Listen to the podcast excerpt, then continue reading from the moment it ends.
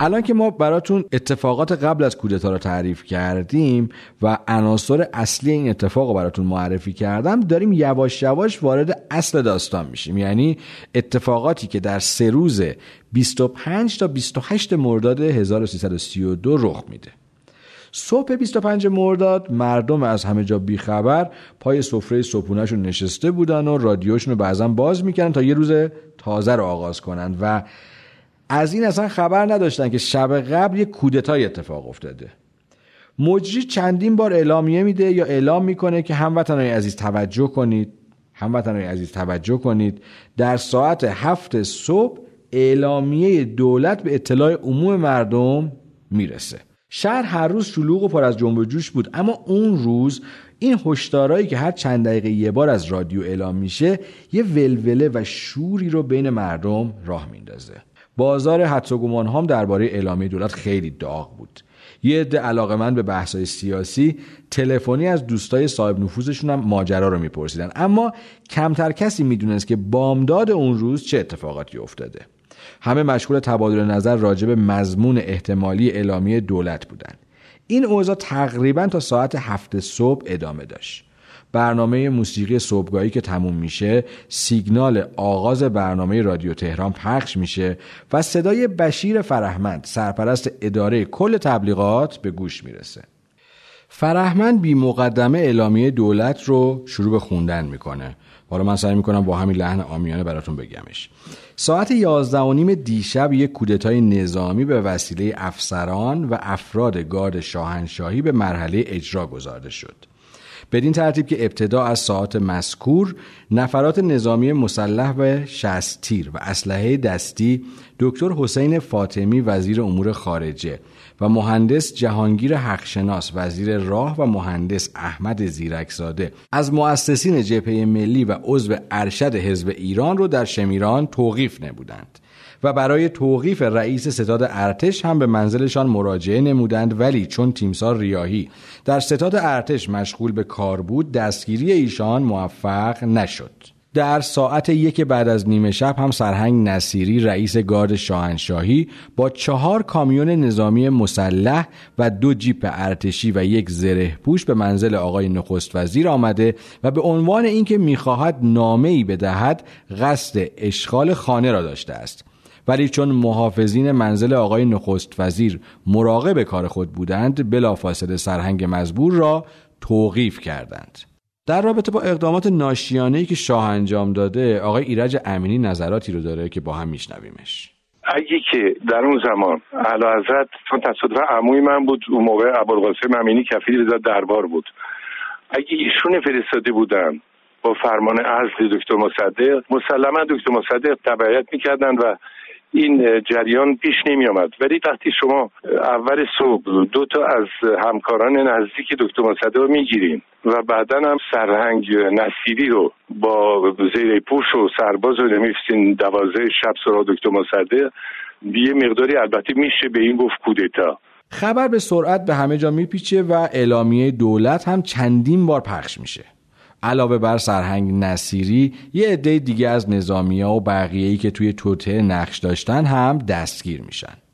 دو ساعت بعد سرتیب ریاهی رئیس ستاد ارتش توی خونش نشست خبری برگزار می‌کنه و با حضور خبرنگارای داخلی و خارجی ماجرای شب قبل رو از دید خودش تعریف می‌کنه. ایشون میگه که ساعت ده دیشب بود که بدون قصد قبلی و اراده از منزلم که در شمیران است تصمیم گرفتم به ستاد ارتش بیام. در صدر قدمی منزل خود در جاده شمیران یک جیپ ارتش رو دیدم که به طرف بالا می‌رفت. این جیپ همون جیپی بود که برای دستگیری بنده فرستاده شده بود. افرادی که در جیپ سوار بودند پس از اون که به منزل من می‌رسند چون بنده را در منزل نمی بینند آقایان مهندس زیرک ساده و مهندس حقشناس رو که با بنده هم منزل هستند دستگیر می کنند و گماشته منزل رو هم به سختی کتک می‌زنند و مقداری از اوراق و نوشته های موجود در منزل رو هم می‌برند.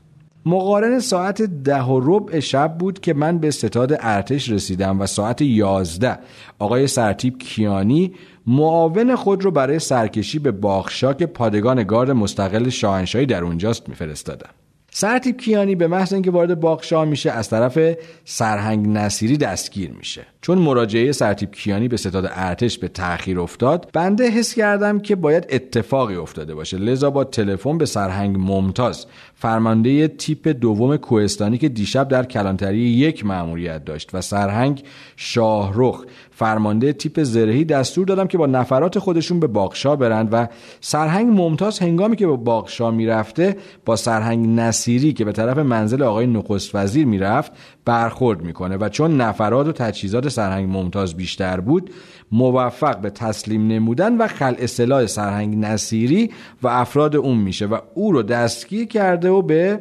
ستاد ارتش میآورد. ریایی میگه که دولت از قبل احتمال چنین اتفاقی رو می‌داد. در واقع چند روزی بود که علاوه بر پیشبینی دولت شایعاتی در مورد کودتا بین مردم پخش شده بود. حتی کار به جرایت هم کشیده بود. از جمله روزنامه باختر امروز و روزنامه شورش مقاله هایی رو در این مورد چاپ کرده بودند. همه توی شهر از کودتا می‌گفتن و صحبت می‌کردن. از اینکه چه مجازاتی رو باید برای کودتاچی های بازداشت شده تعیین کرد و مواردی از این دست. ظهر یه گروه از حزبای مختلف جلوی خونه نخست جمع شده بودند و کریم پورشیرازی مدیر روزنامه شورش برای جمعیت سخنرانی کرده بود. پورشیرازی گفته بود اونایی که اینجا جمع شدن تقاضای مجازات فوری کودتاچیا رو دارند. دکتر صدیقی وزیر کشور از خونه مصدق بیرون میاد و خطاب به جمعیت میگه که جمع شدن شما در اینجا صلاح نیست.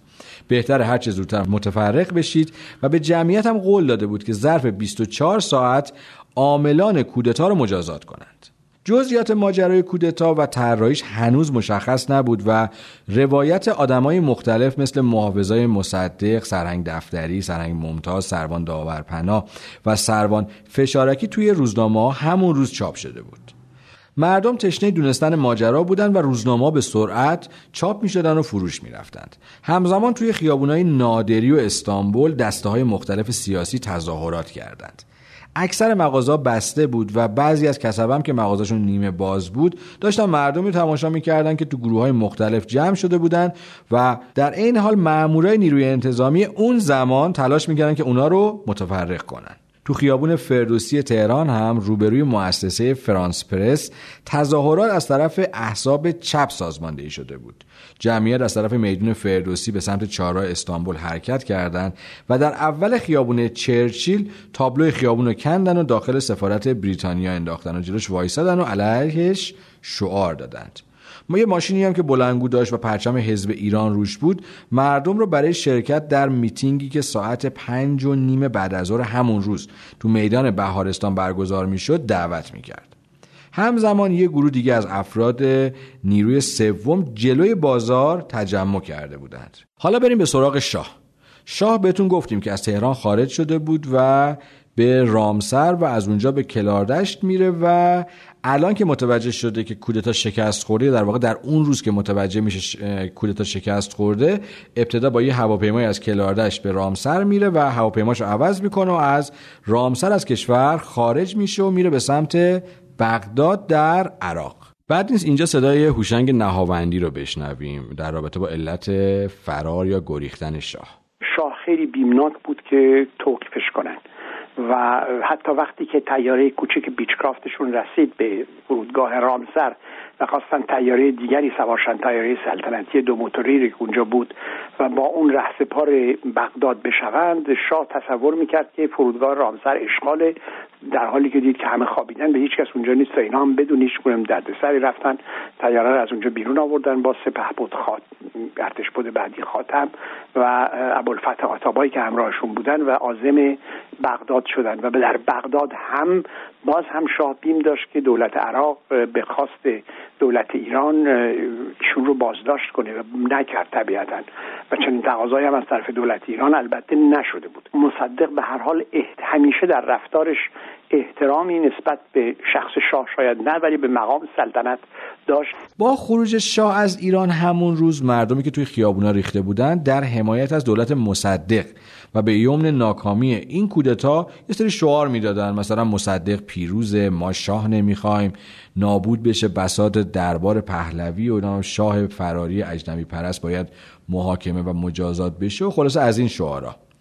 این جمعیت یواش یواش در واقع تعدادش زیاد میشه و بعضا این جمعیت اون روز رو میلیونی می‌خونن. یعنی تقریبا یه جمعیت میلیونی بعد از کودتای 25 مرداد در حمایت از مصدق میاد کجا؟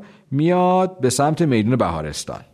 که در واقع همونجوری که گفتیم اون ماشین داشت تبلیغ می‌کرد. از طرف نهضت ملی که این میتینگ از طرف اونا داره برگزار میشه و مردم به دعوت این حزب به سمت بهارستان یا حرکت بکنن یا حالا یه سری هم حرکت کردن داشتن می‌رفتن دیگه.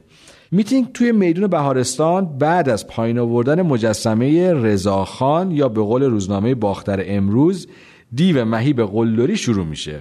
و با سخنرانی اعضای فراکسیون نهضت ملی و وکلای مردم به اوج خودش می‌رسه و آخر مراسم هم مردم با بلند کردن دستشون با قطنامه منتشر شده از طرف این حزب موافقت می‌کنند افرادی مثل حسین فاطمی، زیرکزاده، شایگان، رضوی و جلالی موسوی تو این مراسم سخنرانی کردند. حالا برید اسم اینا و رزومشون یا در زندگی نامشون سرچ کنید بخونید خیلی جذابه این بین افکار و عقایدی مطرح شد که با اینکه گاهی متفاوت و گاهی هم مشابه بودن اما همشون خواستار چی بودن؟ اینکه حقوق مردم باید رعایت بشه و مردم باید حاکم سرنوشت خودشون باشند. و در نهایت توی قطنامه از دولت مصدق خواستن که شاه و فراریان کودتای اخیر رو تعقیب کنه یه دادگاه ملی براشون برگزار کنه و حتی توی بند سوم این قطنامه دولت مصدق رو مسئول تشکیل شورای سلطنتی کردن. فردای این روز تاریخی یعنی که یعنی روز 26 مرداد روزنامه باختر امروز در صفحه اول خودش یه تیتر رو تقریبا با این عنوان چاپ می‌کنه که امروز پرچم سرنگ ایران به جای مجسمه های شاه در سراسر میدان های تهران در احتزاز بود. که میگه؟ روز 25 داره میگه. در واقع یه جورایی کل کشور از نمادهای سلطنت خالی شده بود. همزمان دولت ایران به عراق به دلیل حضور شاه در بغداد یه تذکر میفرسته و اخبار ایران تیتر یک خبری بسیاری از شبکه ها و روزنامه های جهانی شده و بسیاری از مفسرین سیاسی به بحث و بررسی اوضاع ایران پرداختند. اونا بر این عقیده بودن یا این اعتقاد داشتن که ملت ایران به چنان رشدی رسیده که دیگه تحمل جریاناتی که به نفع شاه و مغایر با خواست مردم هست رو نداره. به زودی مصدق نظر مردم رو در رابطه با حکومت و آینده اون به نحوی از مردم استعلام می‌کنه و بر اساس قطنامه که در اون میتینگ روز 25 صادر شد فعالیتش رو آغاز می‌کنه. یعنی عملا باز هم مصدق در این روز از شاه از نظر قدرت پیشی می‌گیره و قدرتش رو بیشتر می‌کنه. یونایتد پرس هم خبرهای ایران رو با این عنوان شروع کرد. به زودی پنج شاه در دنیا خواهند ماند. یعنی تا اون روز 6 تا شاه داشتیم. روز 26 مرداد حالا همونجور که گفتیم هم به شادی و هیجان فرار شاه و دستگیری عاملان کودتا میگذره. اما هیچ ملتی از آینده و سرنوشتی که پیش رو داره با خبر نیست. اینجا صدای مارک گازیروفسکی رو میشنویم در رابطه با علل شکست کودتا در روز 25 مرداد. Once it became clear in the morning of August 16th وقتی در صبح 16 اوت 25 مرداد معلوم شد که کودتا شکست خورده CIA برای یک کودتای دیگر دست به کار ابتکارات تازه ای شد و بخش عمده این کار هم توسط روزولت انجام شد که رهبر کودتا بود. آنها یک سری کار انجام دادند. اول از همه گروهی را اجیر کردند تا خودشان را عضو حزب کمونیستی توده جا بزنند و تظاهرات راه بیاندازند. این کار با هدف ترساندن مردم عادی و همچنین ارتشی ها و روحانیون انجام شد. آنها همچنین فرمان برکناری مصدق و نخست وزیری زاهدی را که توسط شاه صادر شده بود علنی و تکثیر کردند. این فرمان ها هرچند که با خواست آمریکایی ها صادر شده بود اما به هر حال فرامین قانونی بود. این کار حمایت بیشتری برای کودتا جلب کرد چرا که خیلی از ایرانی ها شاه را دوست داشتند و به او احترام میگذاشتند و وقتی علنی شد که او مصدق را برکنار کرده این موضوع موجب مخالفت ادعی با مصدق شد. خب 27 مرداد سال 1332 تازه دو روز از کودتای شکست خورده 25 مرداد میگذره. محمد رضا شاه که تعریف کردیم براتون روز 25 از رامسر به عراق میره اونجا رو هم ترک می‌کنه و روز 27 میره به مقصد کجا؟ روم در ایتالیا تا حالا تو آب و هوای اروپایی نفسی تازه کنه. در فرودگاه روم با وجود حضور نمایندهای دولت ایتالیا و خبرنگارای این کشور خبری از سفیر ایران نبود.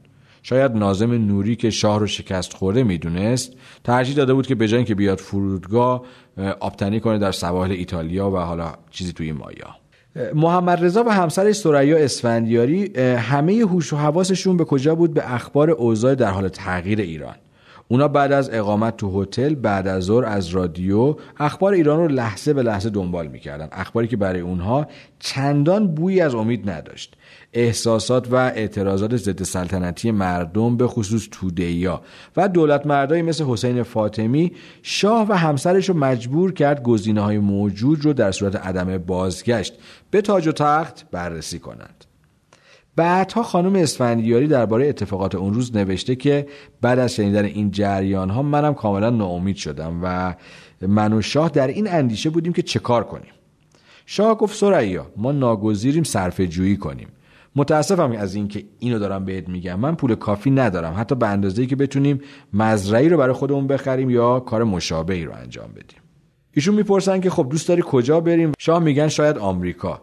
الان مادر و خواهرم شمس اونجا هستند و من امیدوارم بر برادرانم هم بتونم به اونجا بیارم یکی در واقع برادرانمونم به ما بپیوندن. اینجا رو یه, یه تیکه از خاطرات ایشون خیلی جذابه. سریا میگه به شاه میگه که آیا منظور اینه که اونا با ما می‌خوان زندگی کنن؟ یعنی سوال خیلی سوال سطحیه. و شاه میگه بله چون از نظر اقتصادی به صلاح و صرفه ما خواهد بود. خب باز شاه اقتصادی همچنان. خدا خیرشون بده. تحولات ایران خوراک خبری رسانه های داخلی و خارجی شده بود. بازار تحلیل ها و حدس و گمان ها درباره سرانجام مصدق و محمد رضا شاه داغ بعضی از رسانه ها حتی دیگه کار شاه رو تموم شده می‌دونستند و همین روز 27 مرداد یادداشتهایی نوشتند با تیتری مثل این. تومار سیاه سلطه هولناک دربار پهلوی برچیده شد. خب این تیتر خیلی تیتر تندی هنوز اتفاقات در واقع قطعی نشده بود. فضا به شدت ابهامآمیز بود. خب محمد رضا گفتیم فرار کرده توی روم مملکت شاه نداره. مصدق و اطرافیانش مدام درگیر این بودن که با شرایطی که پیش اومده و شاهی که از کشور رفته چیکار باید بکنن و غیره. برای همین صبح روز 27 مرداد اعضای فراکسیون نهضت ملی تو خونه یکی از اعضا یعنی مهندس رضوی. و بعدش هم خونه دکتر مصدق دوره هم جمع میشن که شاید بتونن درباره وضع حکومت به یه نتیجه برسن. این جلسه فوقالعاده پشت درای بسته و تا حدود ساعت یک بعد از ظهر طول می‌کشه. بعد از جلسه خبرنگارا دور اعضایی که از خونه مصدق بیرون میان می‌رفتن و سعی می‌کنن ازشون سوال کنن شاید بتونن از زیر زبونشون یه چیزی رو بکشن بیرون که آقا چه اتفاقی داره میفته چه نتایجی گرفتند و مسئله از این دست. اما عصر اون روز روزنامه اطلاعات از قول یکی از اعضای فراکسیون فراکسیون درباره اون جلسه می‌نویسه که به طور خلاصه می‌تونم عرض کنم که بحث امروز روی این بود که شورای سلطنتی تشکیل بشه یا شورای موقت یا مسئله تغییر رژیم رو جلو بندازیم و فکر خودمون رو برای اون برای اجرای اون به کار ببریم. پس از بحث و مذاکرات زیادی که در این زمینه صورت گرفت با توضیحات مفصل آقای نخست وزیر قرار بر این شد که فعلا برای انجام وظایف مقام سلطنت شورای عالی سلطنتی تشکیل بشه و با توضیحاتی که آقای نخست وزیر در این باره دادند بین تمام اعضای فراکسیون توافق نظر حاصل شد که اکنون که شاه به خارج مسافرت کرده و مسافرت او بدون اطلاع دولت و نامعلومه در غیاب وی شورای عالی سلطنتی تشکیل بشه تا ببینیم تکلیف آینده شاه چه خواهد بود. با این حساب شاید بتونیم مهمترین خروجی اون جلسه رو توافق سر تشکیل شورای عالی سلطنتی بدونیم و اینکه تعداد اعضای شورای عالی سلطنتی سه نفر باشند. اما تصمیم درباره اینکه این اعضا چطور انتخاب بشن و باقی جزئیات به جلسه بعدی موکول شد.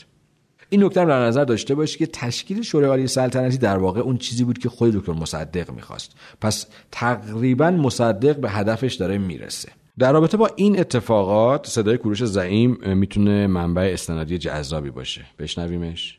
مصدق در موزل اخلاقی بزرگی گیر کرده بود. او هیچ گونه جاه طلبی یا برنامه دراز مدتی برای تداوم زندگی سیاسی خودش نداشت و قول هم داده بود که به نظام مشروطه که خودش هم برای ایجاد اون مبارزه کرده بود وفادار باشه. اما این چیزی که دکتر مصدق دوست داشت اون چیزی نبود که همه اطرافیانش بخوان. مثلا بعضی از اطرافیانش در اون روزها یا در اون روز دنبال تغییر رژیم از شاهنشاهی به جمهوری بودند. یه اقدامی که خیلی سریع در واقع می‌تونست اتفاق بیفته. مثلا دکتر حسین فاطمی.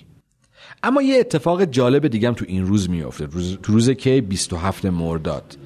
ببینید در اون روزنامه که در اون زمان منتشر می شدن یه روزنامه بود به اسم روزنامه شاهد که به طور معمول مخالف دکتر مصدق بود. این روزنامه چیکار می‌کنه؟ 27 مرداد. تو اون روز میاد فرمان انتصاب آقای زاهدی در واقع فضل الله زاهدی به مقام نخست وزیری رو چاپ می‌کنه. همون فرمانی که خود ایشون دستشون گرفته بودن و شاه امضاش کرده بود و اول در واقع پادکست براتون گفتم. این فرمان فرمانی که محمد رضا شاه روز 22 مرداد امضاش کرده بود و به خاطر علنی نشدنش هم جنجال های زیادی درست شده بود. دکتر فاطمی عصر روز 27 در یک کنفرانس خبری میاد و آخرین مواضع دولت رو مطرح می‌کنه. تو این روز یک نامه پرحرف و حدیثی از آیت الله کاشانی هم به مصدق می‌رسه. این نامه که درباره اصالتش افراد مختلف حرفای زیادی زدند به نوعی داره وقوع یک کودتای احتمالی رو به مصدق هشدار میده. حالا بیایم ببینیم در شهر چه اتفاقاتی داره میفته. خیابونا در این روز به خصوص در زمان عصر خیلی شلوغ بود. مردم و احزاب مخالف سلطنت خوشحال از فرار شاه به خیابون اومده بودند و شعار می‌دادند. بین همه اونها هم صدای جمهوری خواهی حزب توده بلند بلندتر از بقیه بود. تقریبا توده ها بعد از اون روز تو خیابونا اومده بودند و فریاد می‌زدن جمهوری دموکراتیک می‌خوان و شاه نمی‌خوان. بیانیهشون هم در واقع بیانیه حزب هم همون روز اعلام میشه که به طور خلاصه میگه باید کوشید تا بسات سلطنت به طور کامل از بین بره یا در واقع از میان برچیده شود و رژیمی بر اساس رأی مردم به جای اون قرار بگیره. دوباره برمیگردیم به مجید تفریشی و روایت ایشون از این بخش از اتفاقات. در 26 مرداد خب روزنامه های طرفدار مصدق که شروع می‌کنند به طور خیلی عجیب و غیر منتظری به شاه فوش دادن. یعنی مهمترین که البته روزنامه باختر امروز بود. بدتر از باختر امروز روزنامه شورش هست. مال کریمپور شیرازی که روزنامه بسیار حتاکی بود و فوش رکی که علنی می‌داد در روزنامهش به شاه و مخالفان مصدق و بسیار از ادبیات روزنامه نگاری و نزاکت مطبوعاتی به دور بود. و البته در کنار اینها و موازات اینا روزنامه های حزب توده بودند که مفصل فعالیت داشتن. طرفداران حزب توده آزاد بودن هر کاری می‌خواستن می‌کردن. طرفداران مصدق و توده ها به خصوص به رهبری توده ها به خیابان ها ریخته بودند و در واقع مجسمه های شاه رو پایین می آوردن و اماکن دولتی رو مشکل براش ایجاد می‌کردن. البته الان روایت وجود داره که گفته می شود که آتش زدن اماکن دولتی و شکستن شیشه های بانک ها مثلا اینا کار عوامل نفوذی CIA و دستگاه دربار بوده و در واقع موافقین واقعی مصدق این کارو نکردن که واقعا و سقمش بررسیش کار سختیه. ولی نتیجه عمل جوری بود که امریکا و بریتانیا رو به شدت به وحشت انداخت و منجر شد به ملاقات مشهور لوی هندرسون سفیر ایالات متحده با دکتر مصدق که در واقع نوعی شاید هشدارگونه بود. ما در از جزئیات این ملاقات خیلی اطلاعی نداریم. یه گزارش خیلی کوتاهی از هندرسون ازش وجود داره. ولی به هر حال به نظر می‌رسه که این در این ملاقات هندرسون به مصدق هشدار داده که ادامه این وضع بجز بدتر شدن اوضاع و به بنبست رسیدن کل ماجرا نتیجه نمی‌تونه داشته باشه. حالا بیایم یه قسمت دیگه بازی یه قسمت دیگه از میز بازی در واقع. بریم سمت امریکایی اونا دارن چیکار می‌کنن؟ هندرسون سفیر کبیر آمریکا بعد از ظهر از طریق تلفن به مصدق خبر میده که قصد داره اونو ببینه. مصدق هم به خاطر این ملاقات جلسه فوقالعاده هیئت وزیران رو که قرار بود درباره شورای عالی سلطنتی تصمیماتی گرفته بشه رو به روز دیگه موکول می‌کنه. اینکه تو جلسه بین مصدق و هندرسون چی گذشته یه مقدار روایت ها مختلفه. هندرسون به اینکه ایران در کام کمونیست هاست و دولت آمریکا دیگه نمی‌تونه از مصدق حمایت کنه و از طرفی اونا هنوز شاه رو به رسمیت می‌شناسن اشاره می‌کنه. مصدق هم با لحن تندی ظاهرا به هندرسون میگه که رابطه ایران با آمریکا رو قطع می‌کنه. هندرسون مصدق رو تهدید می‌کنه که اگه امنیت و آرامش هموطناش توی ایران تامین نشه دولت امریکا اتباع کشورش رو از ایران خارج می‌کنه. مصدق از حرفای هندرسون درباره وضعیت اتباع آمریکایی تو ایران تعجب می‌کنه و در حضور سفیر آمریکا برای مقابله با مردم و به ویژه توده یا یه فرمانی رو صادر می‌کنه که در واقع میشه گفت شاکلید اتفاقات این چند روزه و روایت هم راجبش زیاده. این فرمان چی بوده؟ این فرمان این بوده که مصدق دستور میده که پلیس یا در واقع نیروهای امنیتی این جماعت مردم خوشحال و طرفدار مصدق رو قلع و غم کنه یا در واقع به نوعی آروم کنه و به نوعی دستور برای سرکوب مردم میاد. یا شاید دستوری که داده شده به این به شکل خیلی بدی اجرا میشه. این هنوز برای کسی مشخص نیست. حتی برای اینکه مطمئن بشه مصدق طرفدارش روز بعد دوباره به خیابونا نمیان یه بیانیه صادر می‌کنه و هر نوع تجمع عمومی رو قدغن می‌کنه. همینطور به رهبر حزبهای طرفدار دولت تلفن می‌کنه و از اونا می‌خواد که طرفداراش رو از خیابونا جمع کنند. پس همونطوری که بهتون گفتم عملا مصدق کف خیابونا رو با دیداری که با هندرسون داشت و تصمیم عجیب و غریبی که گرفت از دست میده. یه جوری برگ برندش رو از دست میده. حالا همزمان یه گروه دیگه هم تو خیابونا هستن. یه گروهی که الان اونا رو به عنوان ارازل اوباش می‌شناسیم. و کارشون این بود که در راست در واقع در راستای خدمت و تحقق اهداف کودتایی که داره از یک سال پیش روش برنامه ریزی میشه و یه بار شکست خورده به خیابونا بیان و یه جورایی نشون بدن که شاه هم خیلی دست خالی نیست. یه جورایی لباس شخصی به حساب میان و یه سری از حتی گفته میشه گروهبانای لباس شخصی ارتش هم همراهیشون می‌کنن و این عده در حمایت از شاه شروع می‌کنن به شعار دادن و اولین مانور در واقع زنده بودن شاه رو اونا تونستن تو 27 مرداد ارائه بدن. هوشنگ نهاوندی در رابطه با این بخش از کودتا حرفای مهمی رو زده. با هم بشنویمش.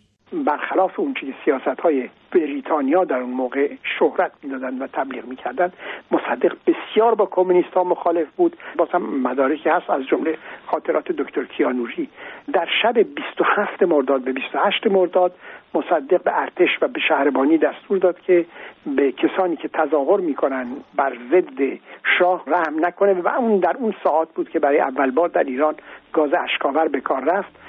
مردمی که تو خیابون در خیابون ناصر خسرو با همایون و میدان سپه اون زمان نمی‌دونم اسامیشون قطعا عوض شده بودند دیدند که ارتش دخالت کرده بر ضد مخالفین شاه و شروع کردن به فریاد جاوید شاه گفتن و اولین فریادهای جاوید شاه و زنده باد زاهدی در ساعات شب 27 مرداد به 28 مرداد در تهران شنیده شد. این هم در اخبار مختلف هست و در خاطرات مختلف هست.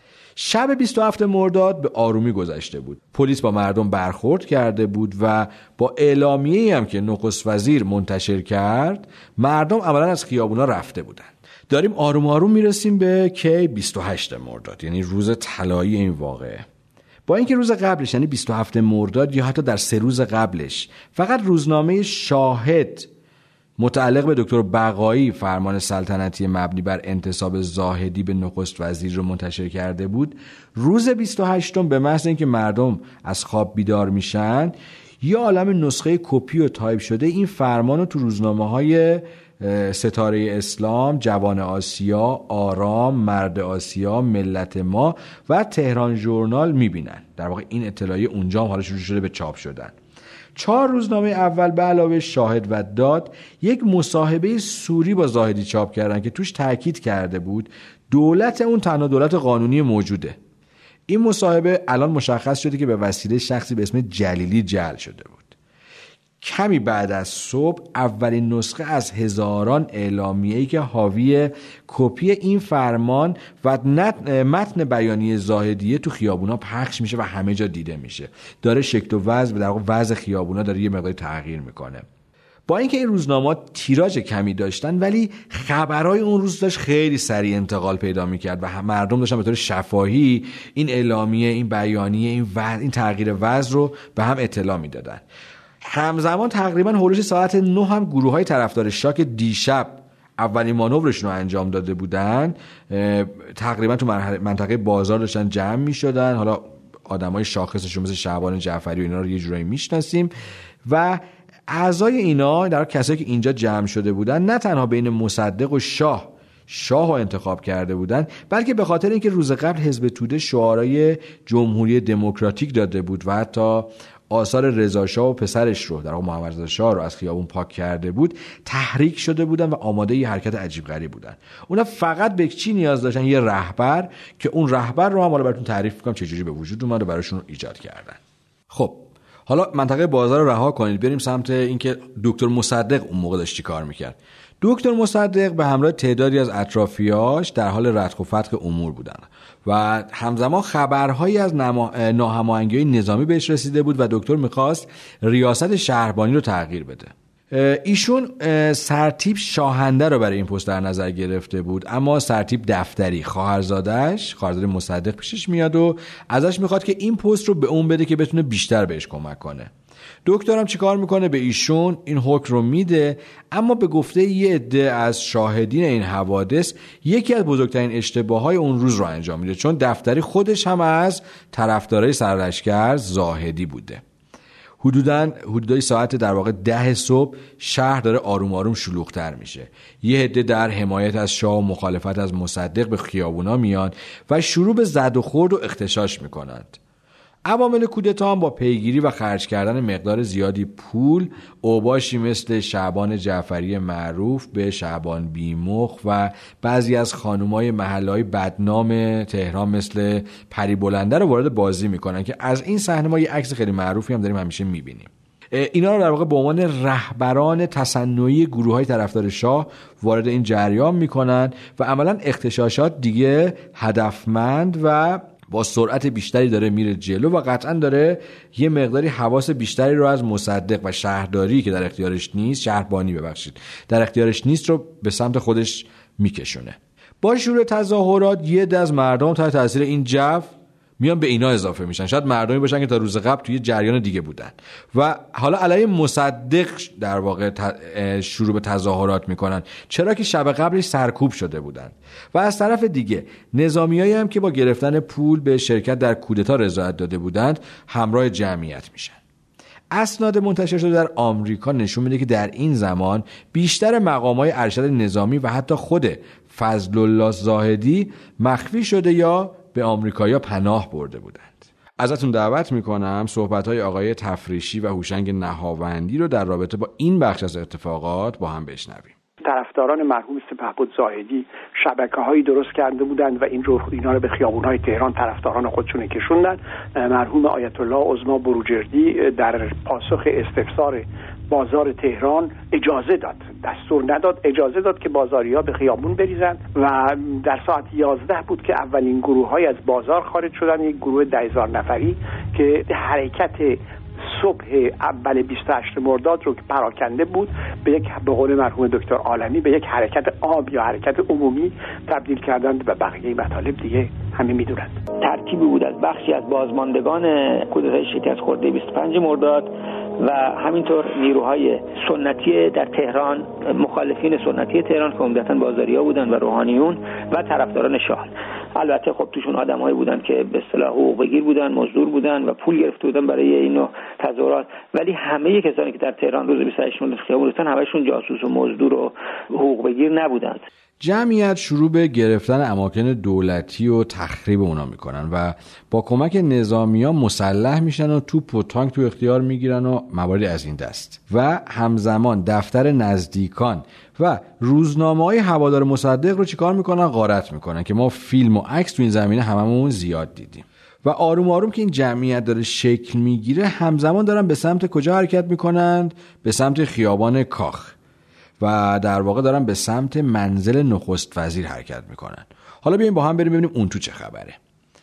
اخبار اتفاقات و تظاهر کننده ها و خیانت نزدیکان و نظامی ها دائما داره به طور مستمر به دکتر مصدق می‌رسه.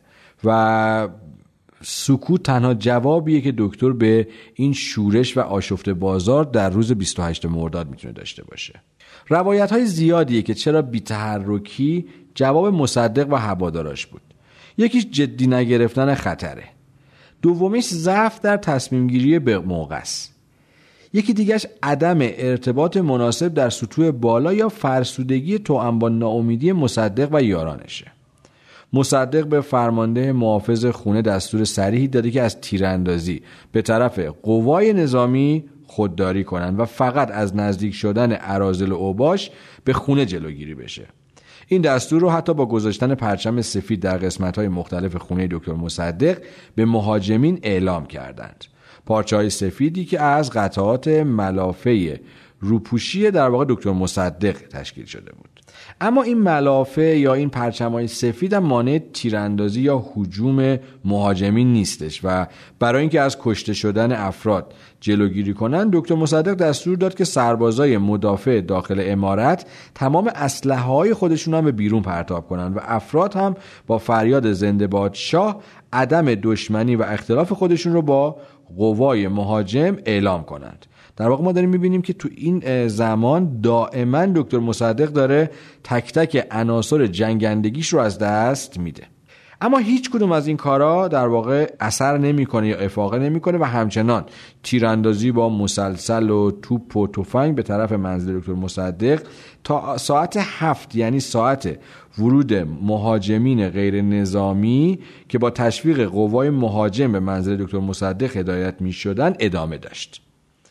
امروزی که دارین این پادکست رو میشنوید اگه در واقع تو روز انتشارش بشنوید تقریبا 28 مرداده دیگه. خب ببینید هفت و نیم هنوز خورشید غروب نکرده و سعی کنید صحنه رو در اطراف خیابون کاخ یا خیابون فلسطین که هنوزم خیلی دست نخورده مونده یا در واقع خیلی تغییر نکرده تو ذهنتون تجسم کنید. قصد مهاجمین خراب کردن خونه به رو سر دکتر مصدق یا در واقع کشتن ایشونه. چون دیگه اون موقع هیچ حواسی برای اینکه چه بلایی سر دکتر مصدق قرار بیاد یا نیاد کسی نداشته. و دکتر مصدق و ده نفر تا آخر اونجا باقی میمونن و این ده نفر از وفادارترین یاران دکتر هستن. اگه بخوام ازشون اسم ببرم می‌تونم از دکتر صدیقی مهندس معظمی و از نماینده ها آقای نریمان رضوی شایگان زیرکزاده حسیبی و سه نفر از کارمندای نخست وزیری مقیم منزل دکتر مصدق رو نام ببریم.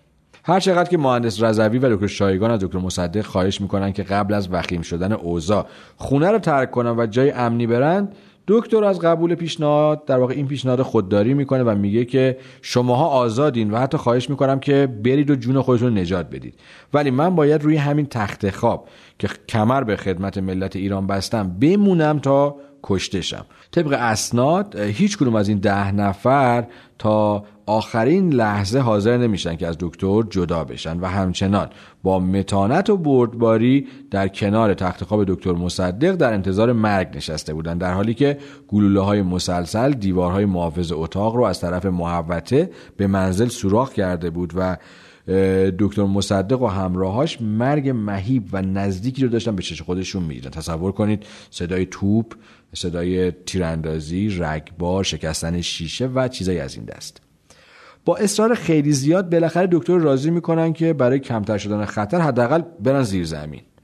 خب میرن زیر زمین و یک ساعتی بازم این حمله ادامه داره داره قسمت های مختلف خونه خراب میشه و در نهایت این اطرافیان دکتر مصدق با حالا صحبت هایی که انجام میدن و اینکه خب حیفه که مصدق بدون هیچ مقاومت و دفاعی زیر حجوم این اوباش کشته بشه و بی حرمت بشه و مواردی از این دست یه کاری می‌کنن که دکتر راضی بشه تا از خونه خارج بشه. با وجود دستوری که مصدق از نظر حفاظتی در داخل خونه داده بود و طبق اون نباید هیچ نردبون یا وسیله وجود داشته باشه که از دیوار بالا برن در اثر قفلت مستخدمین یه نردبون کنار زل شرقی خونه دکتر مصدق پیدا میشه که در واقع فکر کنم مهندس حسیبی اون رو پیدا می‌کنه و با استفاده از همون نردبون ایشون و دکتر مصدق و بقیه می‌تونن از زیر رگبار گلوله ها از راه یه پنجره که ظاهرا وجود داشت به خونه همسایه برن. بعد از یه مدتی خب هجوم ادامه داره حمله ادامه داره و دیگه افراد یا افراد مهاجم موفق میشن وارد خونه دکتر مصدق بشن و شروع به تخریب و غارت کنن خونه رو آتیش می‌زنن و این در حالیه که دکتر مصدق داره از پنجره خونه که توش پناه برده بود این دود سیاه در واقع خونه خودش رو می‌بینه. صحنه خیلی صحنه دردناکیه. اگر بخوایم این سه روز رو در کنار هم قرار بدیم سه روز قبل تقریبا 72 ساعت قبلش مصدق قدرتمندترین مرد ایران بود. آقای دکتر صدیقی این صحنه رو اینطوری می نویسه که آقای دکتر مصدق به پای پنجره رو به جنوب زیرزمین اومدند من در سمت چپ ایشان بودم و آنچه بیشتر این منظره را غم افزا می نمود مشاهده حالت و وقار و تمکین پیرمردی بود که پهلوی من ایستاده بود و لهی به آن شعله های دودامیز را که از خانه و مسکن او برمیخواست به چشم می‌دید شاید در حدود یک دقیقه آقای دکتر و من پشت پنجره دود و شعله را نظاره می کردیم. سپس آقای دکتر با بغز و گریه در گلو به من گفتند آتش سوزی خانه مهم نیست. من از روی آن زن که امشب سجاده ندارد که روی آن نماز بخواند شرمنده ام این صحنه خیلی صحنه دردناکیه. در همین اوقات بود که در سمت دیگه شهر اداره رادیو تصرف میشه و کودتاچیا اداره رادیو رو به دست می‌گیرند و افرادی مثل شمس قنات آبادی و محمود مسگر و شعبان جعفری و حسین عرب یا در واقع حسن عرب پیشقراولای تصرف رادیو بودند. و بعد از در واقع تصرف اولین کاری که می‌کنن فرمان نخست وزیری زاهدی رو از رادیو می‌خونن سرلشکر زاهدی و میر اشرفی نماینده مجلس سقوط حکومت رو اعلام می کنند الو الو اینجا تهران مردم خبر بشارت آمین چند دقیقه دیگر سرلشکر زاهدی. نخست وزیر. قیام شاهنشاه رو. برای شما براعت می کند مصدق خائن فرار کرده است. هزاران نفر در تهران امروز مصدق خائن به مسلسل بسته است. آژاکس اسم رمز طرحی بود که توی هر مرحله از اجرای اون افرادی در داخل ایران هم دست نشوندش بودن و این عملیات در واقع چند تا مرحله داشت. یکی این بود که با به راه انداختن تبلیغات منفی با هدف زیر سال بردن صلاحیت سیاسی مصدق ابهام رو در جامعه گسترش بدند. شاه رو به همکاری با خودشون ترغیب می‌کردند. اعضای پارلمان رو با رشوه به خدمت خودشون گرفتند. نیروهای نظامی رو سازماندهی کردند و در نهایت با به راه انداختن تظاهرات به ظاهر مردمی تونستند در واقع تیر آخر رو بزنند. یادمون باشه که در واقع علیرغم تمام تلاشهایی که از طرف دولت‌های خارجی انجام شد و در این پادکست حالا سعی کردیم به شکل خلاصه براتون بیان کنیم اولین تلاش برای اجرای کودتا در روز 25 مرداد با شکست مسلم مواجه شد. اما نیروهای مجری کودتا بعد از یه سری برنامه ریزی و تحریک مردم به طور گسترده بلافاصله در مرحله دوم کنار هم قرار گرفتن و در نهایت روز 28 مرداد به چیزی که می‌خواستند رسیدن و این خیلی دردآوره. الان که داره این اسناد رو میشه ما می‌بینیم خیلی از چیزایی که فکر می‌کردیم واقعی نبودن و خیلی از کسایی که دوست داشتیم به اون شکلی که ما می‌خواستیم نبودن و یک صحنه پر از آدمای خاکستری رو داریم می‌بینیم.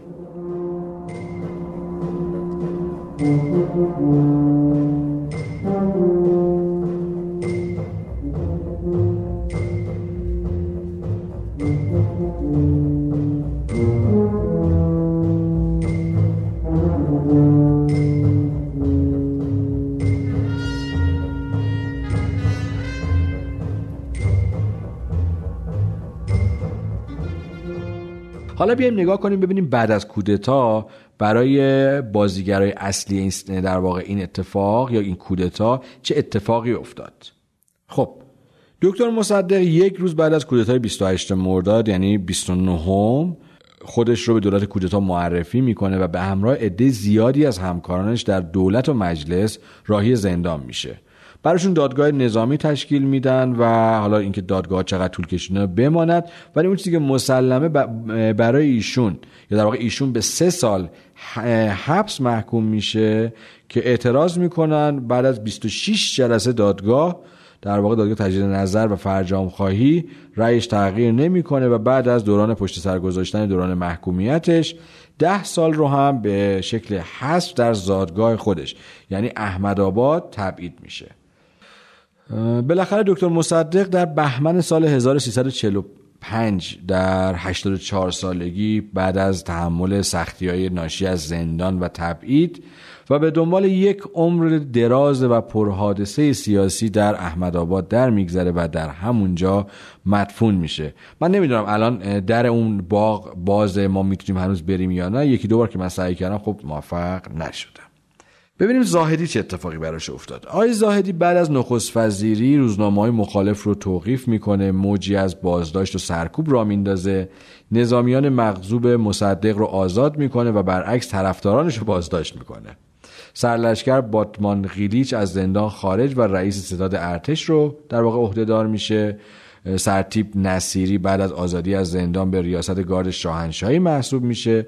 و در سه روز اول کودتا 500 نفر از شخصیت های سیاسی و نظامی وفادار به دولت مصدق بازداشت و تبعید میشن حزب توده که در دوره مصدق در بسیاری از ارکان حاکمیت از جمله در ارتش نفوذ کرده بود به شدت سرکوب میشه و 14 نفر از افسران این حزب تیرباران میشن. محاکمه مصدق، اعدام فاطمی، برقراری مجدد رابطه با انگلیس و سرکوب اعتراض دانشجوهای دانشگاه تهران در 16 آذر از جمله رویدادهای مهم دوران نخست وزیری آقای زاهدیه. اما تمام این اتفاقات در واقع موجب افزایش اقتدار آقای زاهدی میشه که از حمایت آمریکا برخوردار بود و این شاه رو نگران می‌کنه. در نتیجه شاه بعد از سفری به امریکا در سال 1333 می‌تونه موافقت آیزنهاور رئیس جمهور وقت آمریکا رو برای تغییر دولت در ایران جلب کنه و ایشون در واقع آقای زاهدی در فروردین سال 1334 با اشاره شاه امیر اسدالله اعلم زاهدی رو برای استعفا تحت فشار می‌ذاره.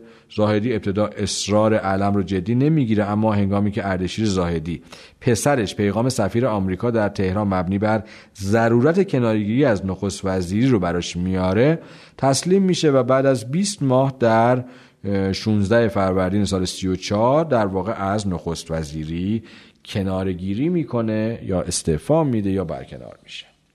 بعد از اتفاقات 28 مرداد خب دیدیم که دکتر فاطمی اون شب پیش آقای مصدق نمونده بود. ایشون بالاخره بعد از کودتا در جای پنهان میشن. هشت ماه در واقع اختفای ایشون طول می‌کشه. بعد از هشت ماه دولت وقت دستگیرشون می‌کنه و در جریان حالا یک دادگاه فرمایشی هم به در واقع اعدام محکوم میشه.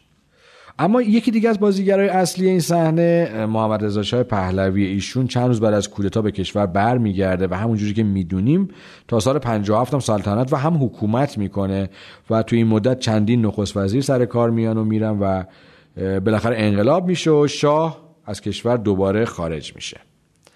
یکی دیگه از بازیگران این صحنه آقای کاشانی بودن که در دوران زاهدی به مرور خانه نشین میشه.